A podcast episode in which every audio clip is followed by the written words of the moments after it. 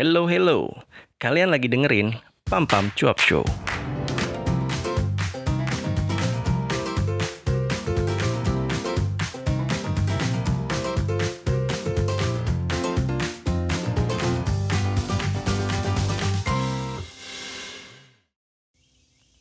Hello, hello. Welcome back to Pam Pam Cuap Podcast. Ya, eh ini adalah episode ke-16 kalau nggak salah.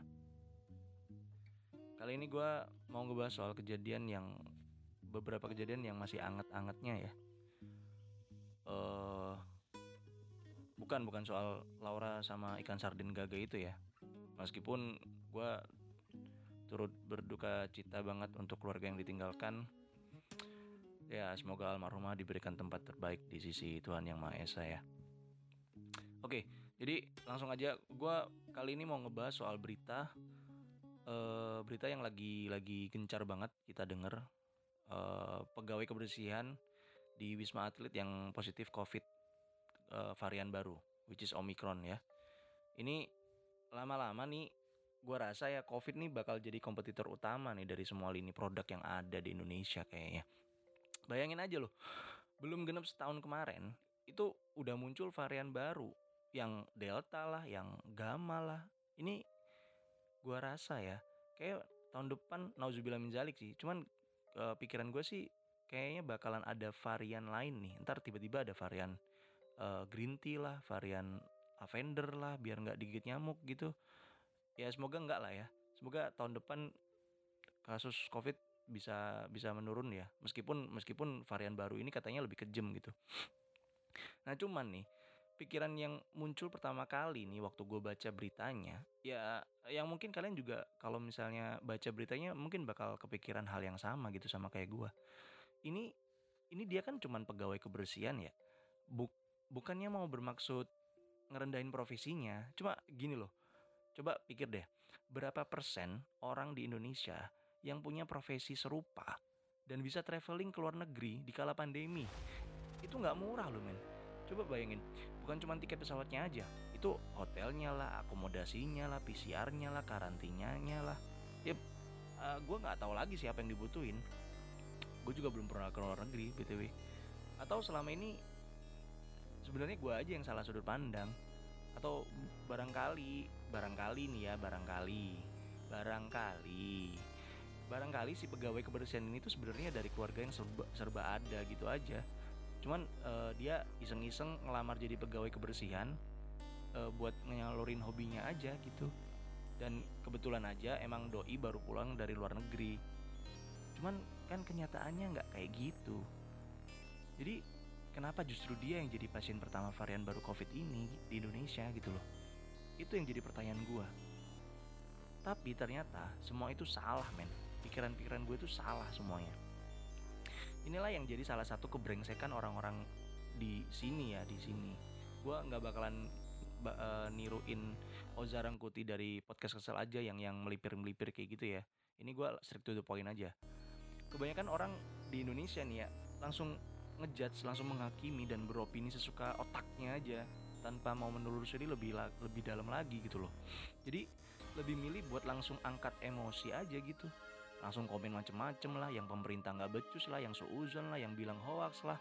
Kan aneh ternyata si petugas kebersihan yang profesinya sangat mulia ini itu korban men.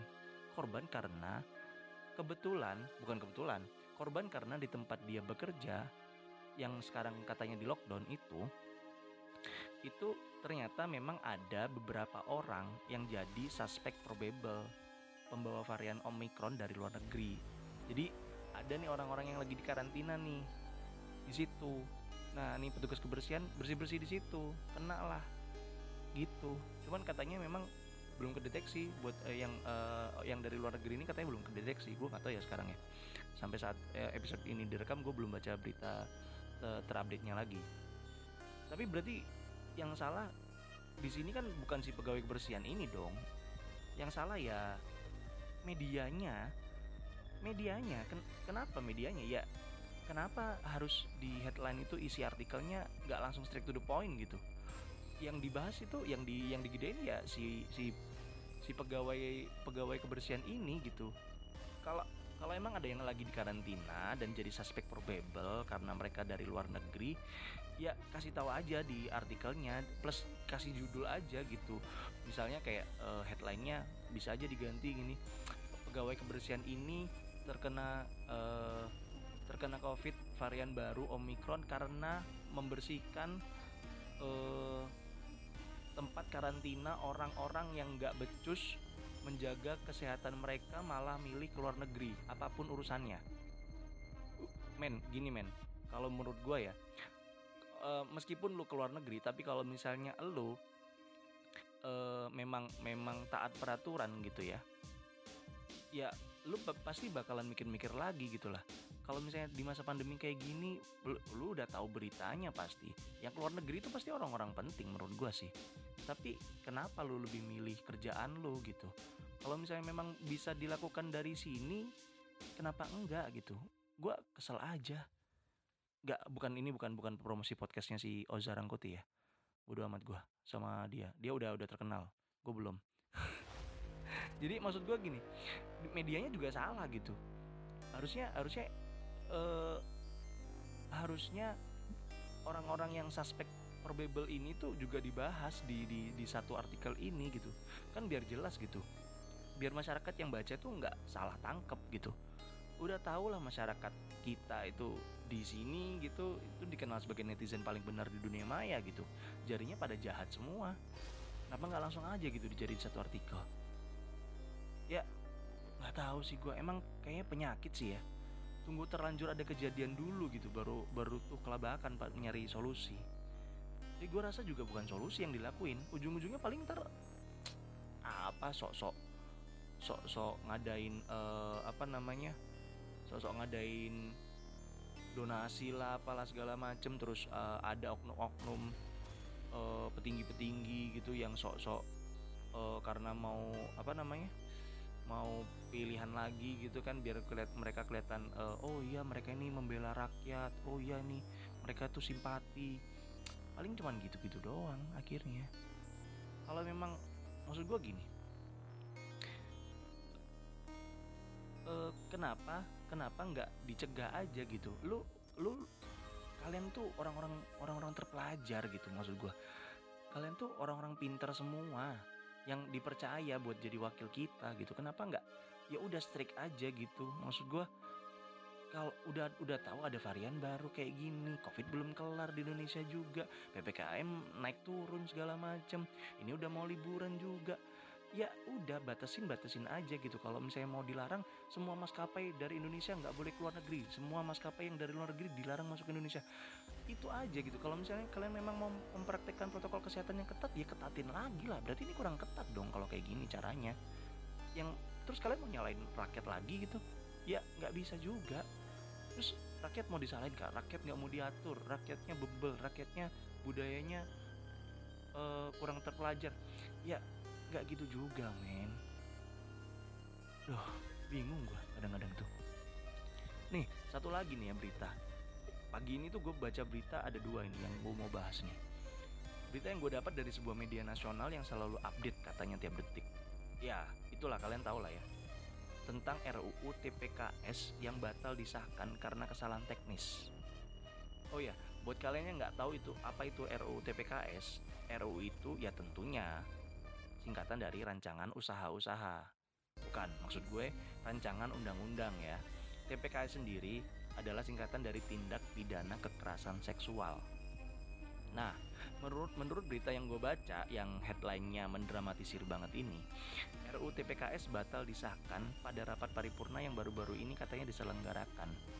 Gue nggak tahu tepatnya kapan, ya, e, karena kayaknya jadwalnya juga nggak di share. Tapi mungkin karena guanya aja yang terlalu skeptis, jadi gue nggak mau cari tahu juga. Nah, kenapa batal dis, batal di uh, batal disahkan? Ini menu, uh, menurut beritanya ya karena kesalahan teknis. Jadi menurut wakil ketua dewan yang terhormat itu uh, ada ada teknis yang salah di RU-nya gitu.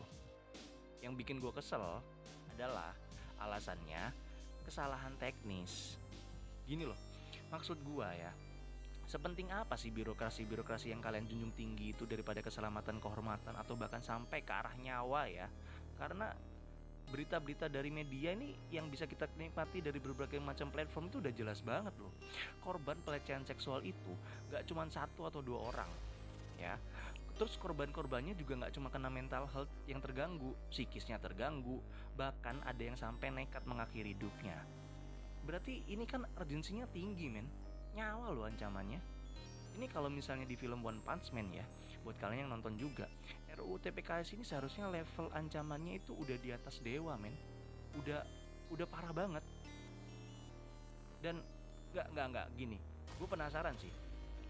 Kalau RUU ini itu ada kendala teknis dan kabarnya baru akan segera disahkan pada rapat mendatang yang rencananya pada tanggal 12 sampai 14 Januari 2020 2022 kalian kepikiran gak sih? Kira-kira probabilitasnya bakal ba berapa banyak korban yang bisa bertambah selama 26 hari ke depan? Karena para pelaku pelecehan seksual itu ngerasa masih bebas aja ngelakuin aksinya karena belum ada undang-undang pastinya. Cuman ya undang-undangnya batal disahin cuman gara-gara kesalahan teknis.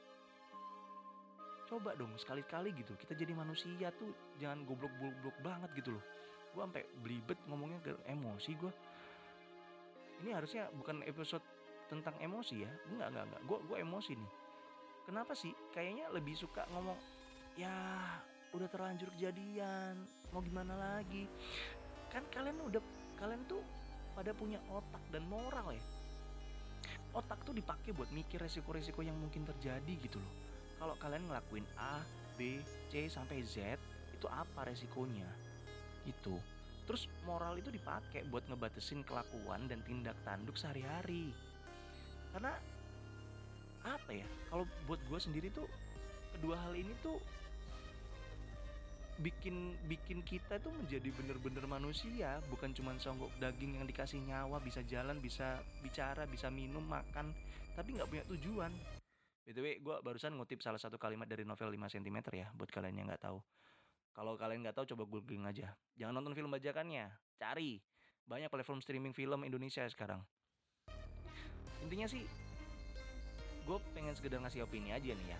Dari dua berita yang gue baca tadi, kita bisa menyimpulkan kalau masih banyak orang-orang di atas sana yang nggak bisa atau nggak mau milih buat mengorbankan kepentingan pribadinya demi kepentingan banyak orang kalau kayak gini caranya kan kasus covid bakal naik lagi ppkm dinaikin levelnya lagi liburan ditiadakan lagi ekonomi harus digenjot lagi.